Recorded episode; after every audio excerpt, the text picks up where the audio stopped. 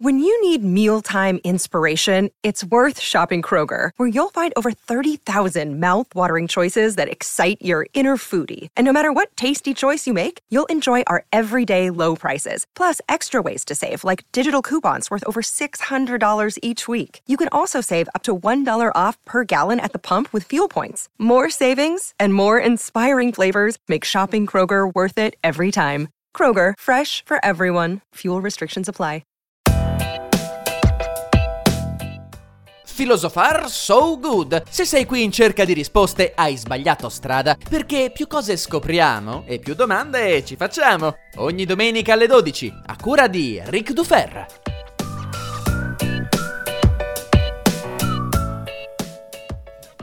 Finalmente, finalmente, dopo tante, troppe domeniche di assenza, Philosopher So Good è tornato. Buongiorno, buona domenica a tutti, io sono Rick Dufer e bentornati qui su Philosopher So Good, che è stato assente a lungo semplicemente perché, come sapete, questo podcast domenicale è più elaborato, è più puntuale, approfondito filosoficamente parlando rispetto a Daily Cogito e mi porta via più tempo e nelle ultime settimane il tempo è la risorsa che mi manca di più. Infatti persino questa introduzione io la sto, eh, la sto registrando da Torino, infatti sono cinque giorni che sono in giro per l'Italia con Seneca nel traffico, con vari, vari impegni e davvero mi è molto difficile tenere il ritmo anche per il podcast domenicale, ma oggi siamo qui. Quindi bentornati a tutti, so che molti nuovi ascoltatori che hanno cominciato a seguire Daily Cogito non conoscono Philosopher So Good, sappiate che c'è eh, tutta la seconda stagione qui nella rubrica di Daily Cogito, vi basta cercare Philosopher So Good, la prima stagione di Philosopher So Good che è stata a cavallo fra fine 2017 e eh, la metà del 2018, la potete trovare tranquillamente eh, nel link sottostante, vi inserisco il link per recuperare la prima stagione Ve la consiglio perché, eh, oltre ad essere stato il mio inizio nella carriera del podcasting, eh, è anche qualcosa che vale la pena di venire ascoltato. Quindi recuperate. Quello che vi propongo oggi è una cosa che non facevo da un bel po' di tempo, cioè eh, la audio registrazione di una mia conferenza. La conferenza che ho tenuto circa eh, tre settimane fa a Gallipoli, davanti a 600 studenti e più di 60 docenti. E il titolo della conferenza è le vie della libertà sono infinite. Ve la propongo perché comunque ritengo, la ritengo un contenuto interessante, un approfondimento con un sacco di spunti anche di filosofia pop, quindi poi in un commento ditemi che cosa ne pensate. Eh, mi sembra che la qualità dell'audioregistrazione sia ottimale, perciò non dovrebbero esserci problemi, sembrerà quasi di ascoltare un podcast in un ambiente un po' particolare e non posso che augurarvi un buon ascolto, una buona domenica e noi ci risentiamo molto presto, talmente presto che è già domani mattina con Daily Cogito. Vi abbraccio, buona domenica e ricordate come sempre che non è tutto noia ciò che pensa.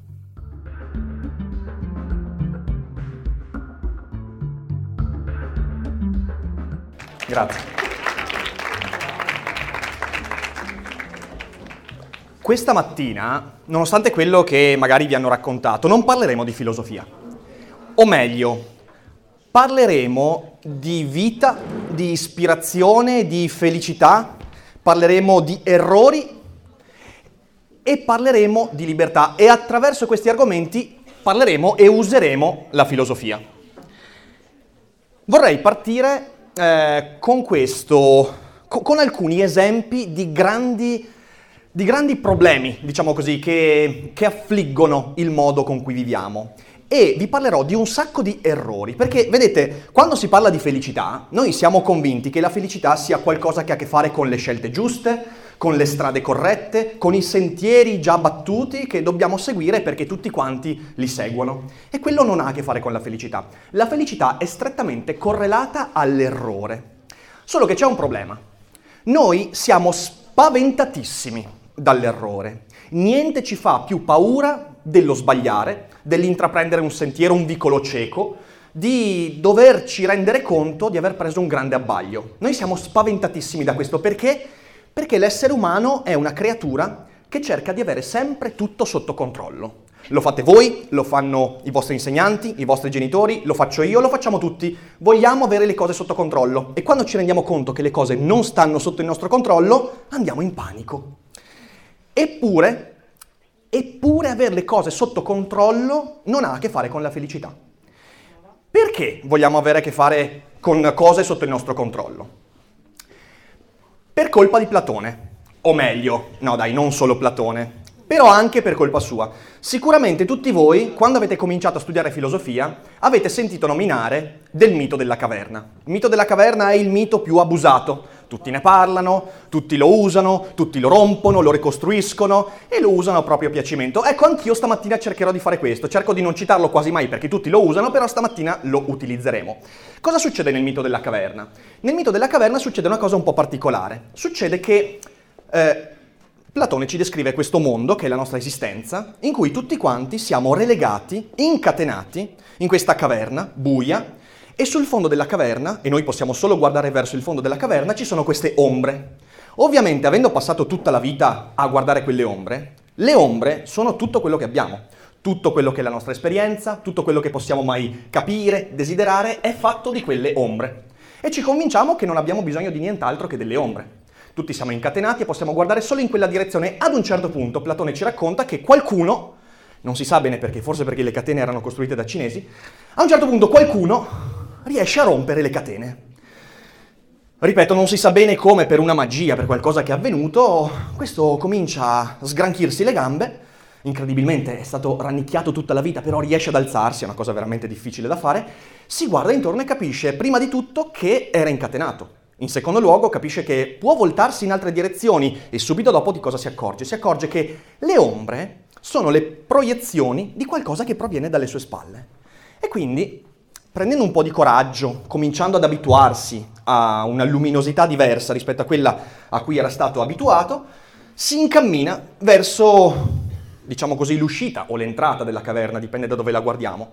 E quando esce dalla caverna si accorge, in primo luogo, che non riesce a vedere nulla, perché se non hai visto la luce per tutta la vita, quando la vedi ti abbaglia.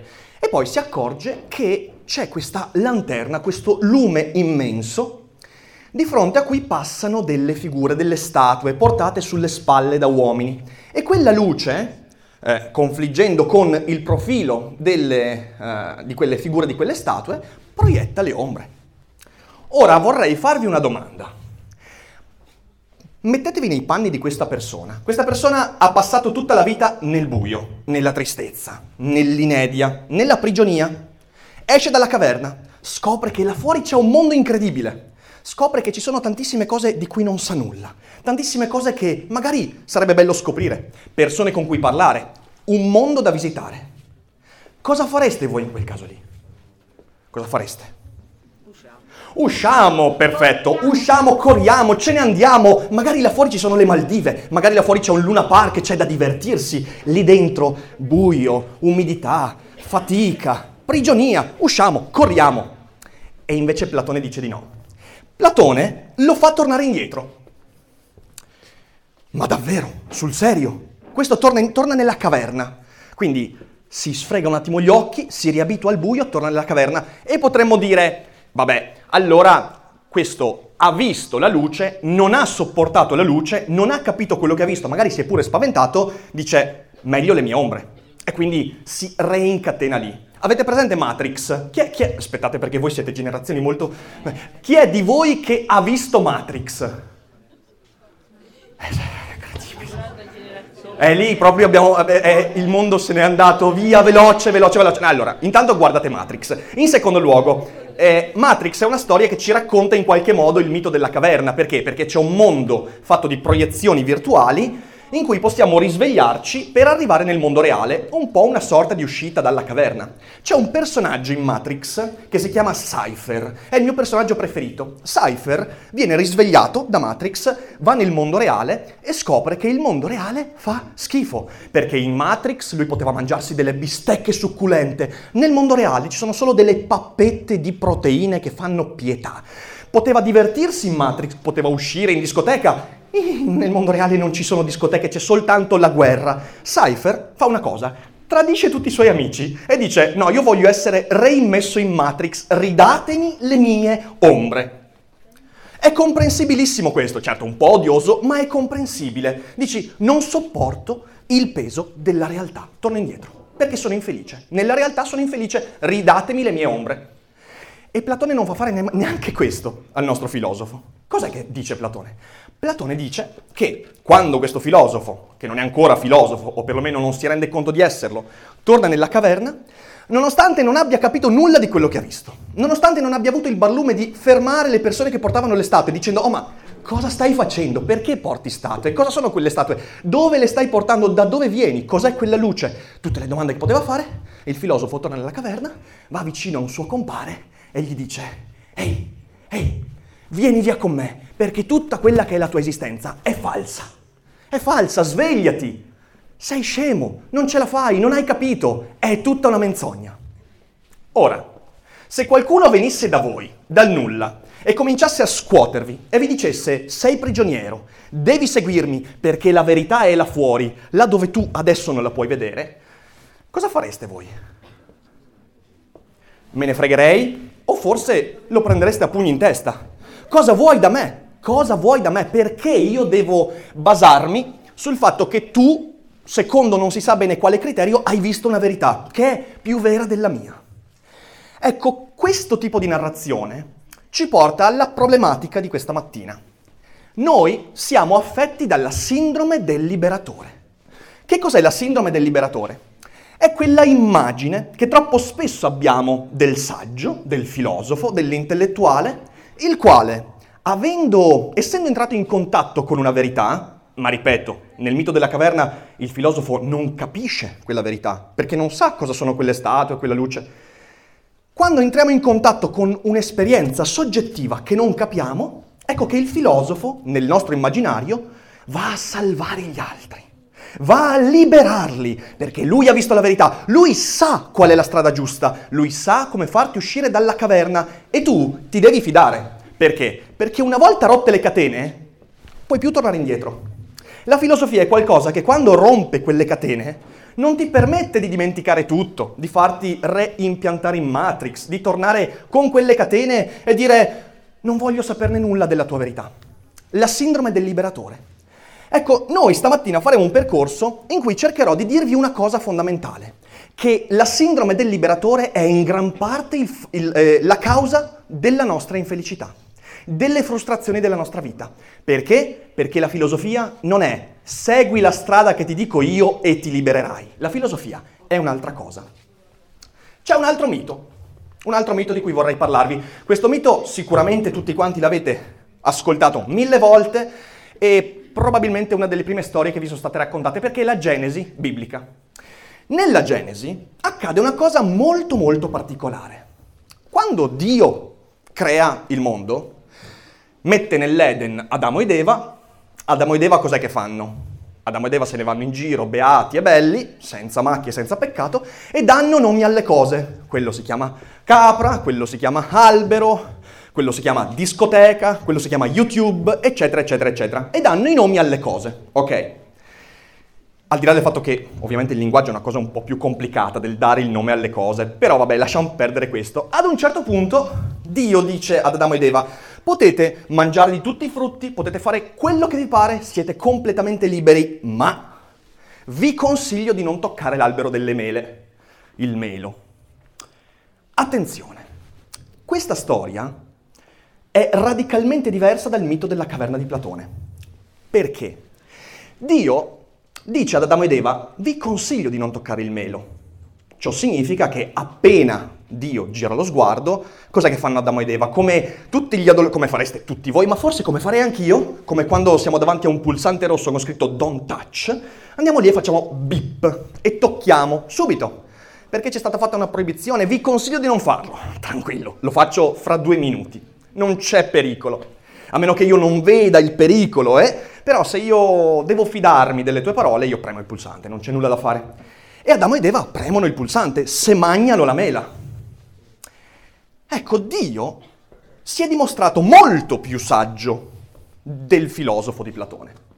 Perché Dio, e poi ripeto, Dio, eh, cioè nel senso, quindi no, no il filosofo che esce dalla caverna, Dio, quello che la caverna dovrebbe averla creata, avrebbe potuto tranquillamente dire, sai cosa, me ne voglio star tranquillo, io il melo lo tiro via di torno oppure lo chiudo in una campana di vetro come la rosa della Bella e la Bestia, resta lì. Nessuno può toccarlo, è bello, mi piace il melo, non voglio distruggerlo perché insomma è una piantina carina, poi le mele a me piacciono, però non lo faccio toccare a nessuno, proibisco.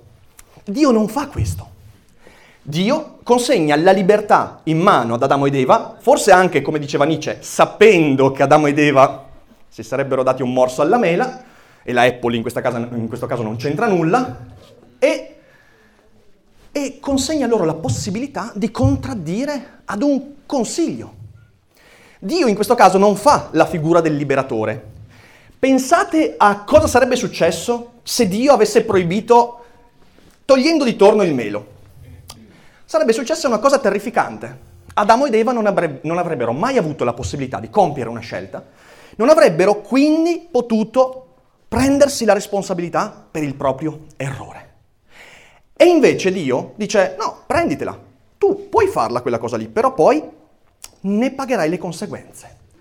È il primo errore della storia. E cosa accade con il primo errore della storia?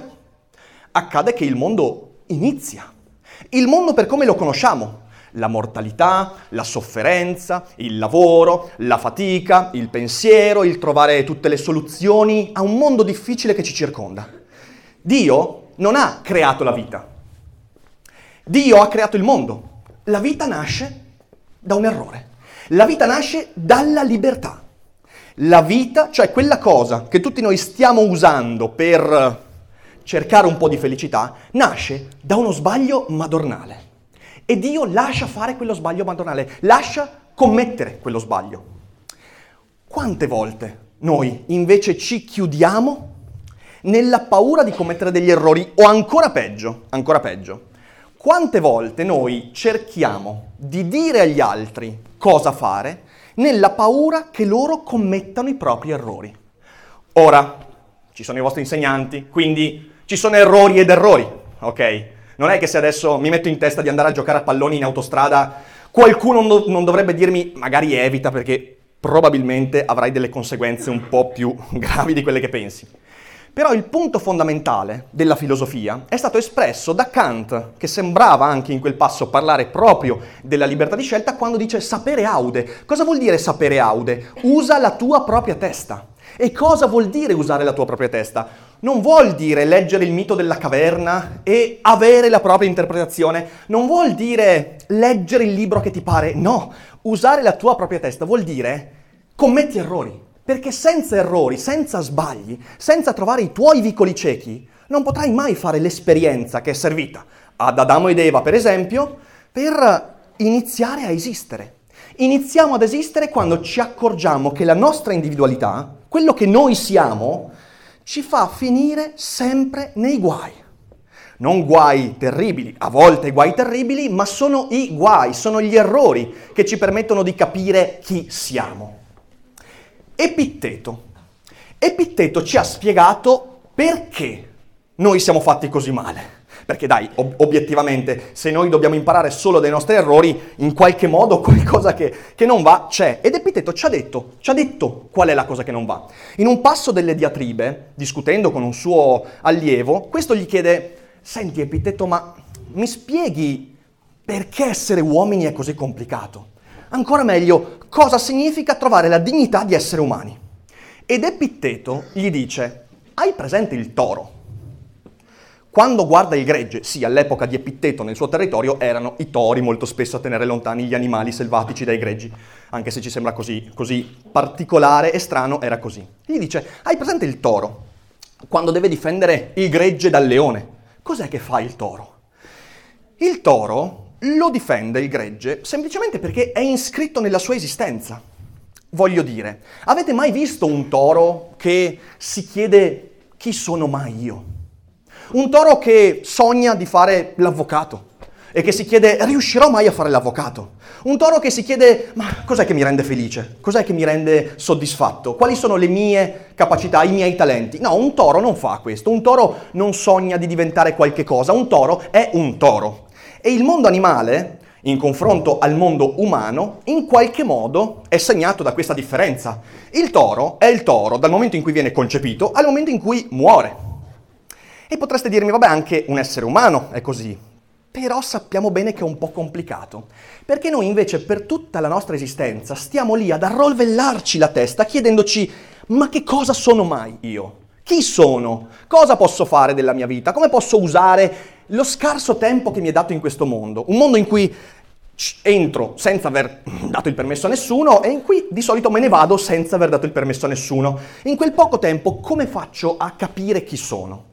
Ma perché l'uomo è così complicato rispetto al toro? Beh, Epitteto dice perché quando tu riconosci il talento, riconosci le tue capacità, riconosci ciò che sei, devi fare sempre lo sforzo di accompagnare la costante consapevolezza di quello che sei. Non basta all'uomo essere, l'uomo deve diventare. L'uomo deve sempre rincorrersi. L'essere umano è segnato da un vuoto e quel vuoto è il pensiero. Noi, provate un secondo a pensarci, ora entreremo in un gioco di paradossi particolarissimo, ma spero di non perdervi. Provate a pensare al pensiero. È una cosa di cui non abbiamo nessuna traccia, non sappiamo che cos'è. Per quanto i filosofi abbiano cercato di definirlo, il pensiero è una cosa che ci riesce in maniera istintiva, non è che decidiamo di pensare. Se io adesso ti dico non pensare a una balena rosa, tu hai pensato a una balena rosa, non c'è nulla da fare, è inevitabile questo. Perché? Perché il pensiero, il pensiero è qualcosa che avviene molto prima che io decida che, avve- che avvenga. E questo è anche comprovato da alcune teorie scientifiche contemporanee. Si chiama teoria del blind brain. È una teoria neurologica che ci dice come il nostro cervello è cieco a se stesso. Cioè, quando noi pensiamo, si scatena un processo di rappresentazioni nel cervello. Noi ci rappresentiamo la realtà, produciamo immagini che siano utili a comportarci, a comunicare, a non cadere in un burrone, a non fare un incidente stradale, eccetera, eccetera. Però siamo completamente ciechi al processo chimico, fisico, materiale che ci fa arrivare a quella rappresentazione. Il cervello non vede se stesso. Questo è il vuoto che Epitteto cerca, molto prima della neurobiologia, di trasmettere ai suoi allievi, ai suoi studenti. Noi siamo ciechi a noi stessi, il toro no. Il toro semplicemente non ci vede, non vede se stesso il toro, il toro è il toro. L'ornitorinco non ha mai cercato di diventare una gallina, la gallina non ha mai cercato di diventare un pollo e il pollo non ha mai cercato di diventare un commercialista. Non c'è nulla da fare, non... gli animali non tendono a diventare qualcosa. L'essere umano sì. Perché? Perché abbiamo il pensiero. E il pensiero è un trucco abbastanza difficile da gestire. Perché passiamo tutta la vita a cercare di capire come usarlo, ma non arriviamo mai a capire veramente come usarlo. E da lì nasce la domanda, chi sono io? Cosa devo fare della mia vita? Cos'è la mia felicità? Cosa mi dà soddisfazione? Quali sono le persone di cui posso circondarmi? Questo è il pensiero. Ed è un trucco terribile, è un trucco da prestigiatore che ci nasconde il suo reale intento. E questo ci ha portato nella storia a progredire non sulla base degli istinti, non sulla base di quello che era iscritto nel codice genetico, non sulla base di quello che era destinato che fossimo, ma sulla base di un sacco di errori. Pensate, facciamo un salto all'indietro nel tempo, andiamo indietro di 12.000 anni adesso. 12.000 anni fa L'essere umano esisteva, era molto molto simile a come siamo noi oggi, però era molto meno numeroso. A un certo punto ci sono state delle persone sulle coste delle isole indonesiane, Nuova Guinea e quelle polinese, quelle zone, che ha cominciato a guardare l'oceano, guardava l'oceano e diceva cosa c'è più in là? Chissà cosa c'è. Guardavano l'oceano e fidatevi, se voi guardate l'oceano lì, c'è solo oceano, non c'è neanche la traccia di una possibile terra, non c'è la possibilità di vedere degli uccelli migratori che arrivano, non c'è niente di tutto questo, c'è il niente più totale. E 12.000 anni fa, centinaia di persone, nell'arco di qualche secolo, ha deciso di prendere delle imbarcazioni, che non sono certo le imbarcazioni che noi conosciamo oggi, e di prendere il mare, senza sapere se qualcosa poi ci sarebbe stato hanno cominciato a remare e noi oggi ricordiamo solo quelli che sono arrivati in Australia, ok? Perché sono arrivati in Australia, hanno colonizzato l'Australia e noi siamo tutti fieri di essere Homo sapiens perché abbiamo completato l'esplorazione del mondo. E questo ci fa dire molto spesso siamo, noi esistiamo sulle spalle dei giganti, esistiamo sulle spalle di quelli che hanno saputo. E non è vero. Esistiamo sulle spalle di quelle centinaia di persone che facendo quella cosa sono morte. E sono tantissime, sono il 95% di quelli che sono partiti, solo che non ce li ricordiamo. Ma fidatevi, avete presente il fazzoletto, tra virgolette, di oceano che separa la Nuova Guinea dall'Australia? È tre volte più largo del Mediterraneo, che è già abbastanza largo. Immaginate attraversare l'oceano, che è molto più pericoloso del Mediterraneo, con non delle motovedette, delle barche con lo scafo di metallo, no, con delle bagnarole di legno in mezzo alle intemperie, in mezzo alla distruzione, in mezzo soprattutto non sapendo che arriverò da qualche parte. Ora, se un vostro amico vi dicesse, ah io parto, vado, mettetevi nei panni di qualcuno 12.000 anni fa, io prendo la mia barchetta e vado in là. E tu gli dici, ma cosa c'è in là? Cosa stai dicendo? Non c'è niente, cioè vai a, ad affogare. Poi sareste così convinti di dirgli, ma sì, vai, così apri le strade all'umanità, così ci permetterai di invadere un nuovo continente, ci permetterai di espanderci. No, gli dite, c'hai dei problemi. Immaginatevi un genitore, un genitore, già oggi i nostri genitori quando gli diciamo, voglio studiare filosofia. Cosa? Sei pazzo, pazzo, ti rovini il futuro. Immaginatevi 12.000 anni fa qualcuno proveniente dalla Nuova Guinea che magari aveva un villaggetto tranquillo, aveva tutto quello di cui aveva bisogno, cacciagione, agricoltura, aveva cominciato a diffondersi l'agricoltura, più o meno stava bene, erano in pochi, poteva sposarsi, non, non c'era il matrimonio, però nel senso poteva eh, stare con qualcuno, fare dei figli e tramandare il proprio codice genetico senza nessun problema. E uno di questi arriva e dice papà voglio andare verso il nulla, con la barchetta che mi sono costruito. Cosa direbbe il papà o la mamma? No, ti incateno alla caverna di Platone. Non farlo, non farlo perché stai rischiando tutto e non sai neanche se guadagnerai qualcosa.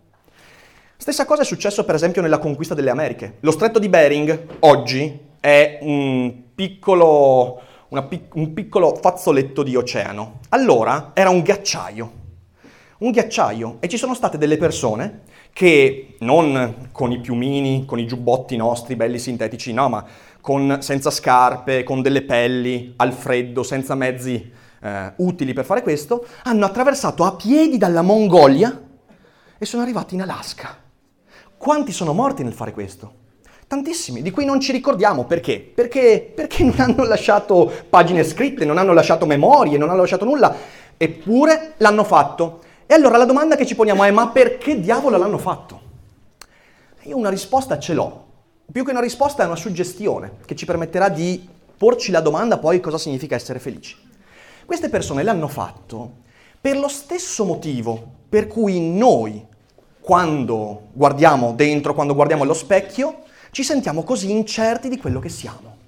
Perché la ricerca fuori di noi quindi la ricerca di come funziona il mondo, la ricerca nell'ambito della scienza, della fisica, della medicina, dell'esplorazione, di tutto quanto, non è qualcosa di separato o diverso dalla ricerca di quello che io sono. Anche questo nasce da un vuoto devastante. E quel vuoto devastante è io non ho idea da dove provengo. La domanda della filosofia è sempre stata quella lì, da dove vengo, ma da dove vengo non significa da quale paese vengo, quali sono le mie origini, no, da dove viene questa sensazione di essere qualcosa. Provate a pensarci quanto è strano essere. Provate a pensare a quanto è strano avere questa sensazione che, come diceva Cartesio, un omino qui dentro al mio cervello veda fuori dalla finestrella dei miei occhi. E questa è la sensazione. Quando ci poniamo la domanda chi sono io, in qualche modo abbiamo questa coordinata, sentiamo di essere qui dentro. Poi in realtà con il tempo scopriamo di essere anche qui dentro, qui dentro e un po' dappertutto, quindi in realtà siamo il nostro corpo, ma è strana questa sensazione. C'è un filosofo contemporaneo che ha scritto un libro che secondo me è straordinario, lui si chiama Thomas Nagel, è americano, e ha scritto un, t- un, un libro dal titolo paradigmatico, The Look from Nowhere, cioè lo sguardo da nessun luogo. Provate a pensare a quanto è stordente questo titolo. Chi sono io? Nagel ci dice io sono uno sguardo da nessun luogo, non so da dove proviene questa sensazione, non ne ho la più pallida idea, ma so che ci sono, so che sono qui, Tu puoi dirmi finché vuoi che io sono un'illusione, che il pensiero è un trucco da prestigiatore, che in realtà sono una macchina organica priva di libertà, priva di possibilità di essere autonoma, che sono invischiato in una serie di meccanismi da cui non posso sottrarmi, che sono preda dei miei geni, dei miei ormoni, soprattutto alla vostra età, che sono preda di tutta una serie di meccanismi su cui non ho il minimo controllo. Tu puoi dirmelo finché vuoi, ma ciò non toglie che io continuo a sentire di essere. Viviamo in un'epoca in cui molto spesso ci viene detto che in realtà noi siamo il frutto della collettività, che l'individuo è qualcosa che viene prodotto dalla comunità, che siamo illusoriamente individui. Ma finché ce lo dicono, siamo sempre noi che ascoltiamo, noi che introiettiamo queste informazioni, che le sentiamo, queste informazioni scatenano in noi qualcosa di unico, irripetibile e le conseguenze di queste cose siamo noi a doverle vivere. Ed è per questo che, di nuovo, sapere aude. Sapere aude vuol dire usati nel migliore dei modi. E il migliore dei modi è come tu desideri, non come gli altri ti dicono. Non segui le strade già battute dagli altri. È l'eccentricità che fa della filosofia qualcosa di fondamentale, non il conformismo. È l'individualità che ci rende quello che siamo, non il far parte di una comunità, di una nazione, di un gruppo. Poi è bellissimo far parte di una comunità, di un gruppo, eccetera, eccetera. E questo è importantissimo. Sentirsi appartenere è fondamentale, ma tutto ciò non esisterebbe se io non fossi me stesso, se io non avessi a un certo punto della mia vita incarnato quello che sono. E allora ecco perché la vita è ascoltare i propri errori. E attraverso l'ascolto dei propri errori noi possiamo arrivare a capire cosa fare della nostra vita. C'è un romanzo straordinario. Io parlo tantissimo di fantascienza perché credo che la fantascienza nel Novecento abbia prodotto più filosofia di tanta filosofia. E c'è un romanzo straordinario di un, uno, uno scrittore polacco che si chiama Stanislav Lem. Si intitola Solaris è diventato molto famoso perché ne hanno fatto un paio di film, uno bello e uno brutto. Quello bello di Tarkovsky, ma non so, è un film degli anni 50 in bianco e nero, non so se a voi magari piacerebbe, ma vi consiglio di guardarlo. L'altro è di Steven Soderbergh che fa Pietà con George Clooney, filmaccio. Il libro però è un capolavoro. Il libro ci racconta una storia che a me ha cambiato la vita. Ci racconta la storia di, dell'umanità del futuro, lontano futuro, in cui ormai abbiamo più o meno conquistato tutta la galassia, l'abbiamo vista tutta, visitata, eccetera, eccetera. Siamo avanzati tecnologicamente, culturalmente e più o meno tutti i misteri del cosmo sono risolti. C'è un solo mistero che è ancora completamente irrisolto ed è il pianeta Solaris. Cos'è Solaris? È un piccolo pianeta, distantissimo dal Sistema Solare, ricoperto da un oceano organico, cioè l'oceano di Solaris è l'abitante di Solaris, è un oceano senziente, cioè un oceano che si comporta, che fa delle cose, che cerca di comunicare, non nel modo a cui siamo abituati noi, quindi non comunica parole, comunica in maniera semitelepatica. E c'è una stazione spaziale su Solaris con degli scienziati che cercano di studiare sta roba strana. Questi scienziati però a un certo punto impazziscono, perché? Perché Solaris prova a comunicare con loro. Com'è che Solaris comunica con loro? C'è questo scienziato che si chiama Kelvin, è uno psicologo e va su Solaris per curare i malanni degli altri scienziati che cominciano a impazzire. Kelvin è un uomo tutto d'un pezzo, è razionale, è uno scienziato vero, calmo, pacato, stoico, un vero scienziato. Va su Solaris e lì viene messo a dura prova. Perché? Perché scopre che quando Solaris cerca di comunicare con lui, fa una cosa particolare. Proietta di fronte a lui ma proietta non come un ologramma, ma con un corpo fatto di neutrini, la sua fidanzata, morta a 18 anni, suicida per colpa sua. Kelvin in quell'epoca ha circa 35 anni, quindi sono passati quasi 20 anni dagli eventi. Cosa era successo in passato? In passato si erano lasciati, Harry si chiamava la fidanzata, non ha sopportato la rottura, lui se ne va di casa e quando se ne va di casa lei si toglie la vita. Lo scienziato Kelvin, il razionale Kelvin, è convinto di aver metabolizzato questa cosa, è convinto di aver fatto pace con questo, di essersi perdonato, di aver superato un trauma. Trauma che, bene o male, nella vita, non così, ma capita a tutti un trauma di questo tipo nella vita. E Solaris invece gli mostra Harry, la mette lì. Harry esattamente estrapolata dai suoi ricordi. Cioè è in tutto e per tutto lei. È lei fisicamente, è lei nella voce, nel modo di parlare, di pensare, nelle paure, è la replica perfetta che Solaris ha estrapolato dalla mente di Kelvin. Identica, tanto che Kelvin è, è atterrito da questa cosa. Di primo acchito, sapete cosa succede? Succede che quando leggiamo queste pagine diciamo, beh, ma Solaris un po' bastardo, ok? Cosa, cosa fa Solaris? Cioè, perché tortura così un uomo? Perché mostrargli il suo trauma più più ingestibile. Andando avanti con il romanzo ci accorgiamo che Solaris non è bastardo, ci accorgiamo che Solaris sta comunicando, solo che comunica nel modo in cui il linguaggio può comunicare. Provate a pensare un secondo alla vostra vita.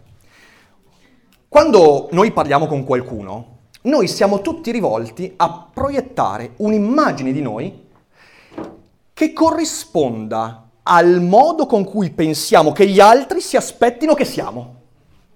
Casino incredibile, ok? Cioè pensate alla perversione. Noi pensiamo che gli altri si aspettino da noi quella cosa, quindi ci vestiamo, ci comportiamo, ci atteggiamo nel modo in cui pensiamo che gli altri ci accetteranno. Questo per noi è il linguaggio. Il linguaggio serve per lanciare un messaggio, per mostrare quello che vorremmo essere, sempre, costantemente soprattutto alla vostra età. Io vi capisco, io sono un adolescente ancora oggi, o più o meno alla vostra età, quindi vi capisco perfettamente e so perfettamente quanto è difficile stare nei propri panni alla vostra età. È difficile perché, per quello che diceva Epitteto, perché non siamo tori. E non essendo tori continuiamo a chiederci chi diavolo sono io, cosa posso fare, cosa faccio, chi sono, eccetera, eccetera, eccetera. E quindi usiamo il linguaggio in un modo perverso. Chi di voi ha letto Gulliver? Oh, c'è qualcuno, eh, solo insegnanti ovviamente.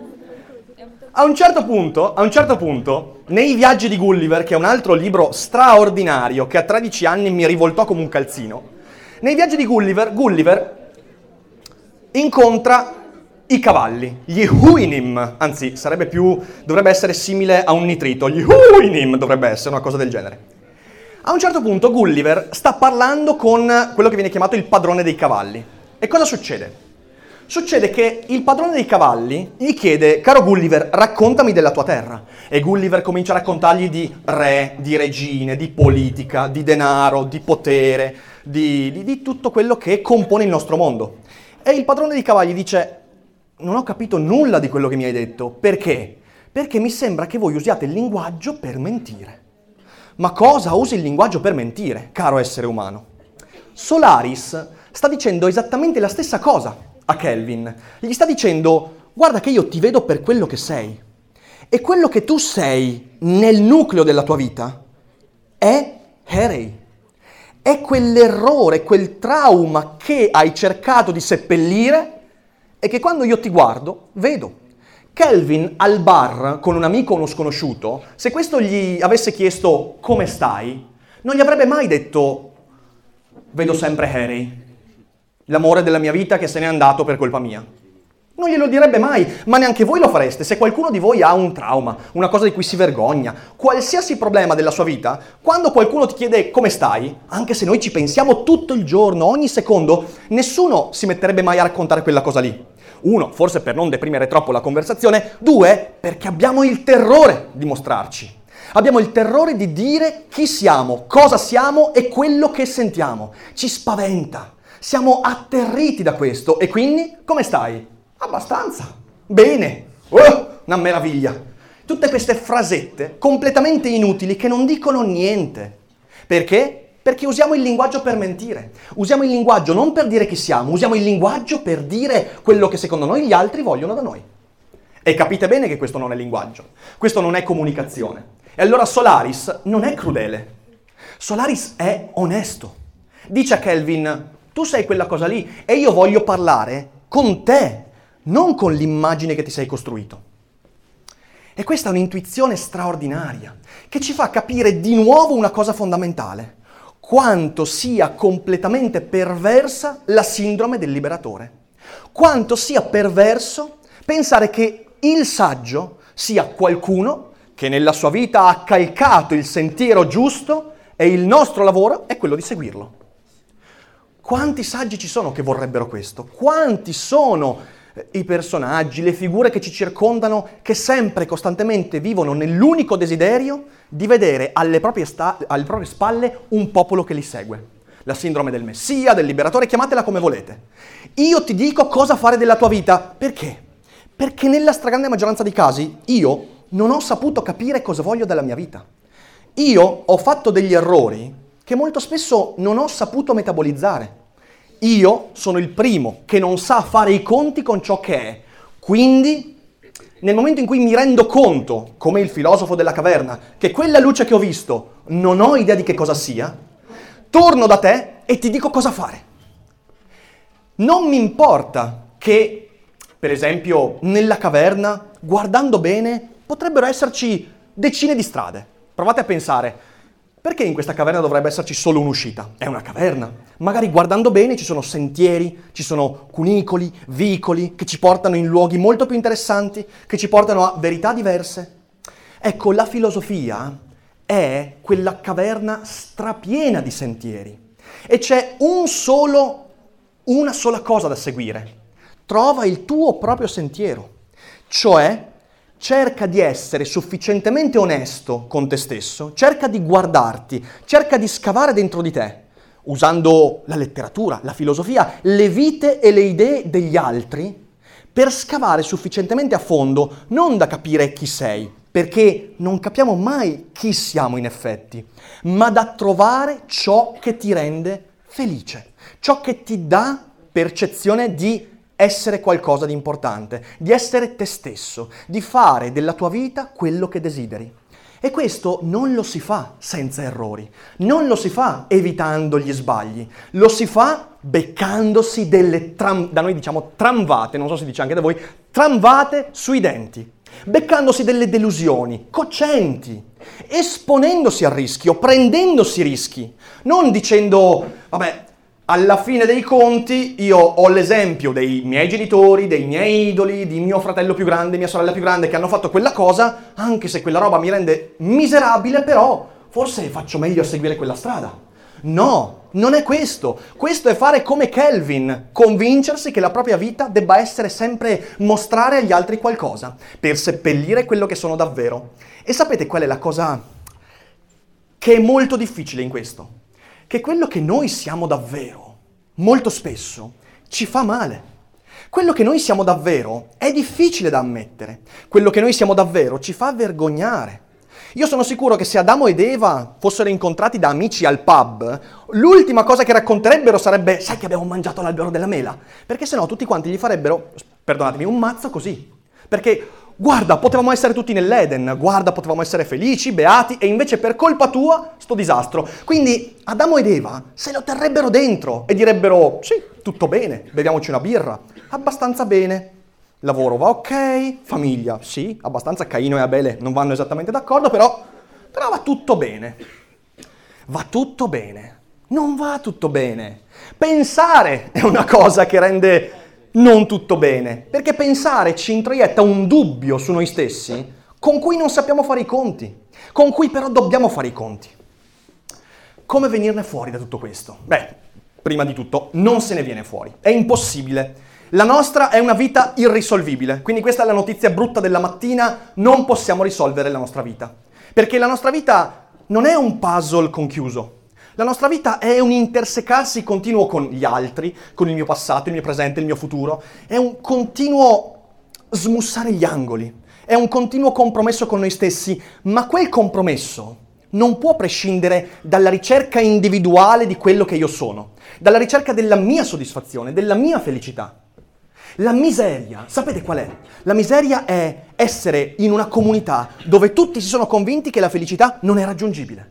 Quella è la miseria non avere l'onestà di dire io sono libero di seguire il mio estro, il mio talento, i miei desideri, quindi sono libero di fare degli errori madornali che piano piano mi permetteranno di capire un po' meglio, per esclusione, quello che voglio fare.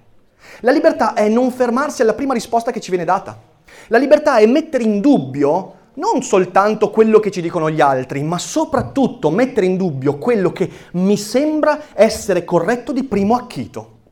Oggi viviamo in un'epoca in cui se ne parla tanto per il web, ci accontentiamo subito. Le persone si informano leggendo solo i titoli, le persone si iscrivono a gruppi Facebook che danno ragioni alle loro opinioni, le persone fanno, fanno autodifesa. E da chi si autodifendono?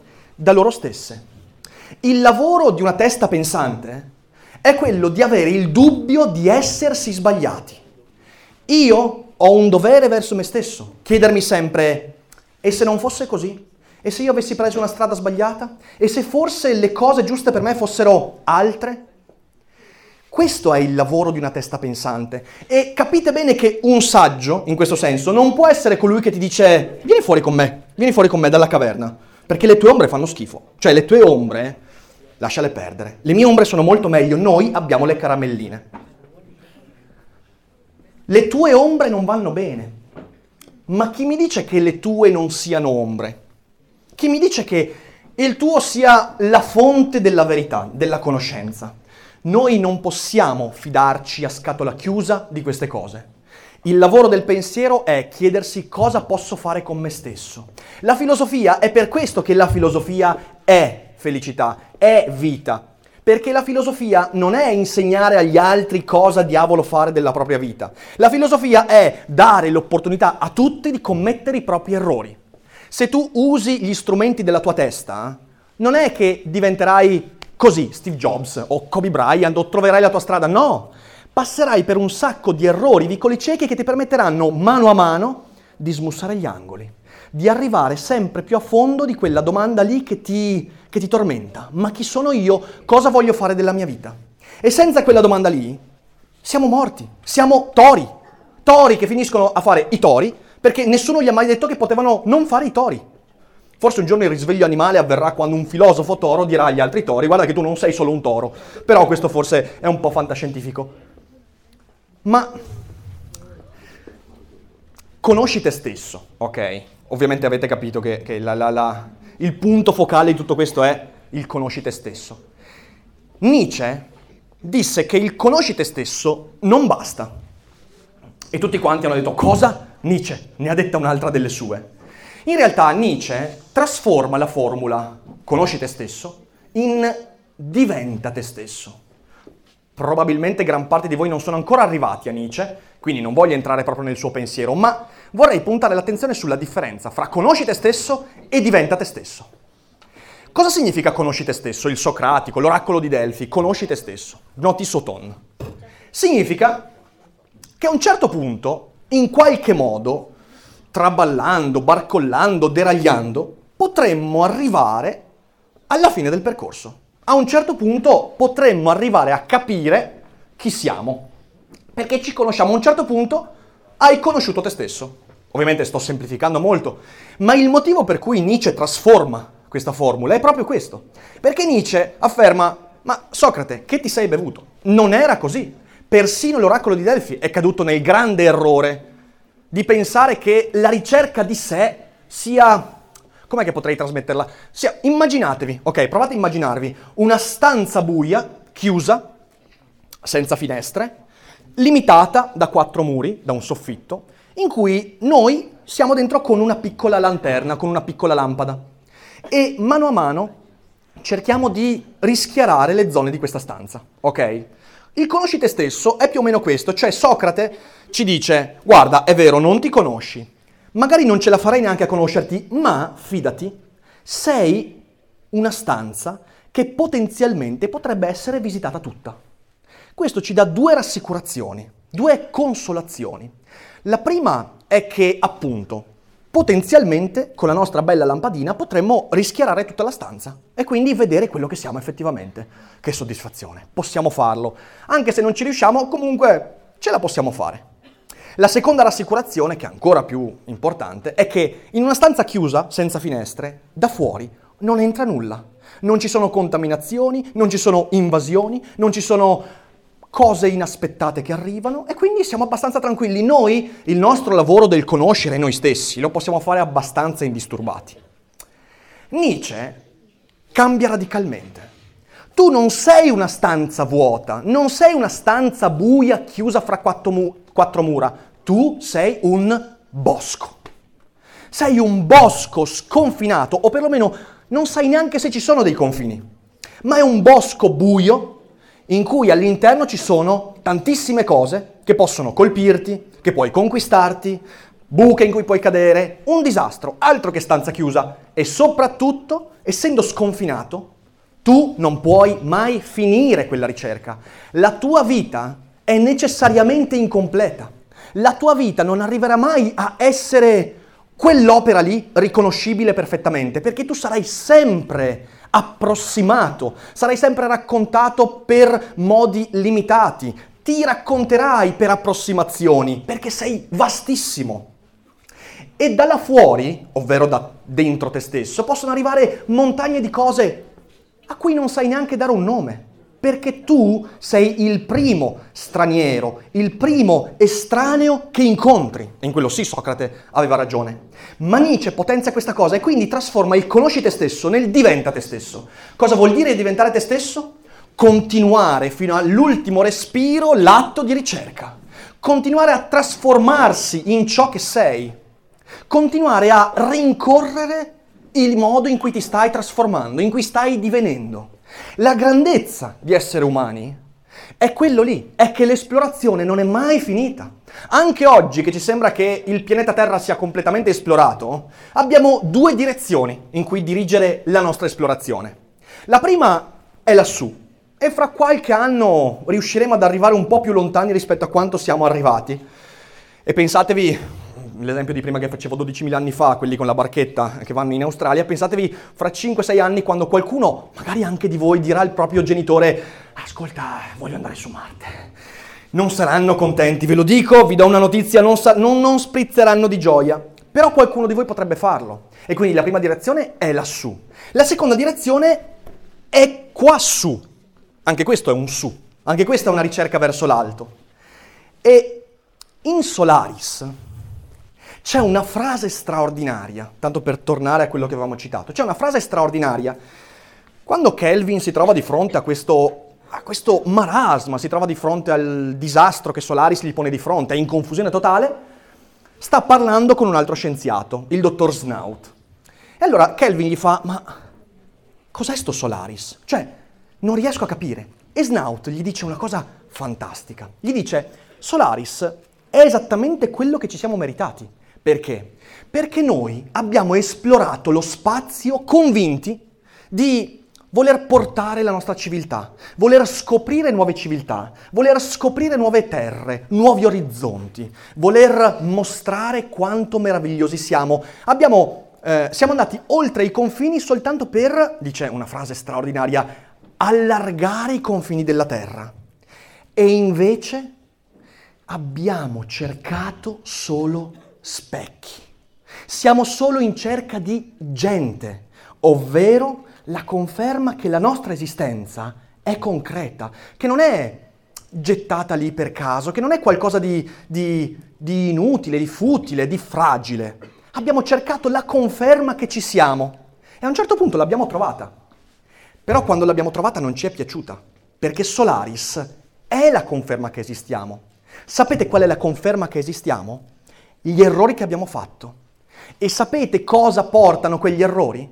Alla possibilità di costruirsi una propria felicità, alla possibilità di riconoscere nella propria vita quell'energia lì che mi fa alzare al mattino e mi fa dire, ok, affrontiamo la giornata. In mezzo a tutte le difficoltà, in mezzo a tutti i problemi, in mezzo a tutte le incomprensioni, affrontiamo la giornata. Affrontiamola con energia, non svegliamoci al mattino dicendo mamma mia un'altra giornata. Se l'umanità andrà verso l'estinzione non sarà perché ci saremo autodistrutti con le bombe nucleari, ma perché ci, saremo, ci saremo spenti svegliandoci al mattino dicendo no un'altra giornata. Quando tutti gli esseri umani diranno questo svegliandosi, fidatevi, non ci sarà più bisogno di nessuna umanità. Se vogliamo fare un progresso invece, dobbiamo cominciare a mettere in atto quella ricerca e dire ok, Oggi affronto la giornata con questi strumenti, con questa energia, con questo desiderio, con queste difficoltà. Sicuramente è difficile, ma possiamo farcela. Possiamo andare oltre quello a cui ci hanno abituati. Questo è fondamentale da comprendere.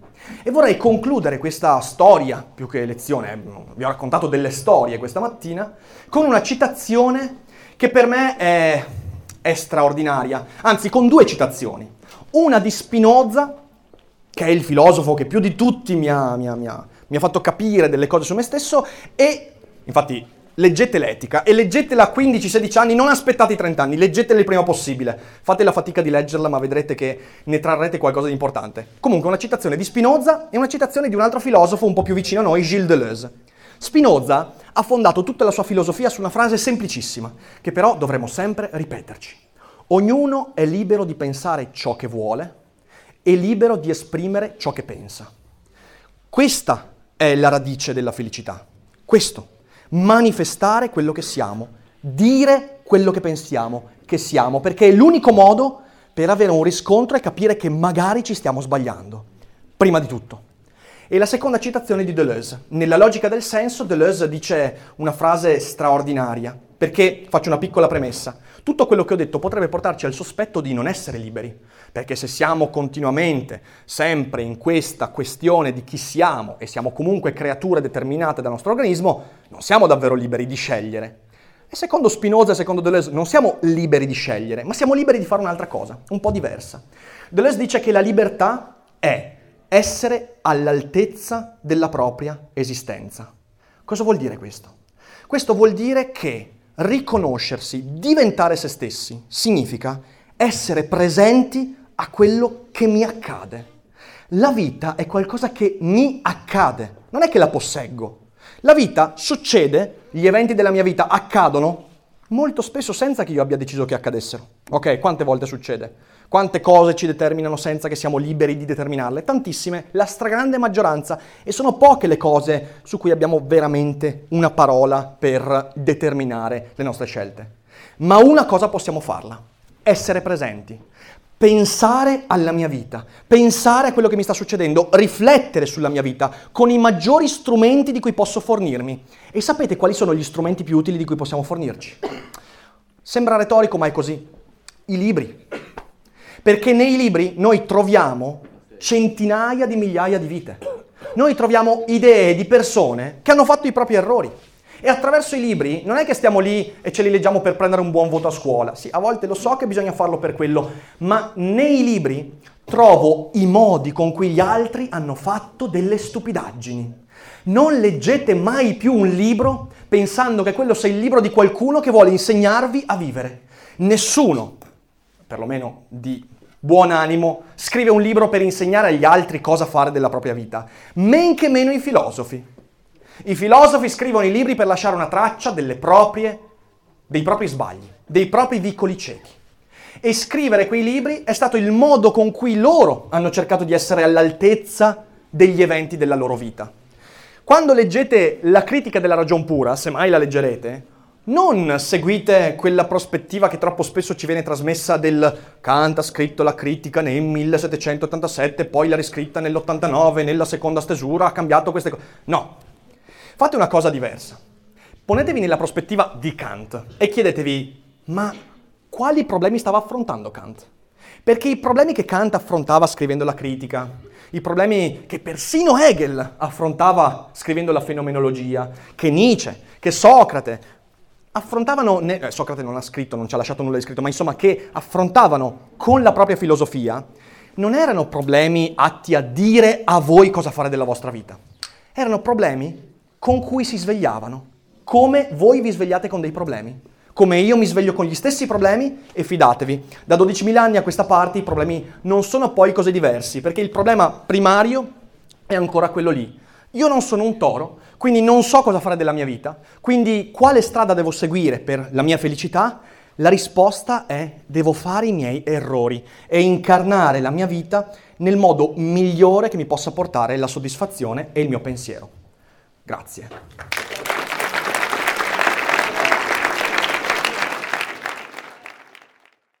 I'm Sandra, and I'm just the professional your small business was looking for. But you didn't hire me because you didn't use LinkedIn jobs. LinkedIn has professionals you can't find anywhere else, including those who aren't actively looking for a new job but might be open to the perfect role, like me.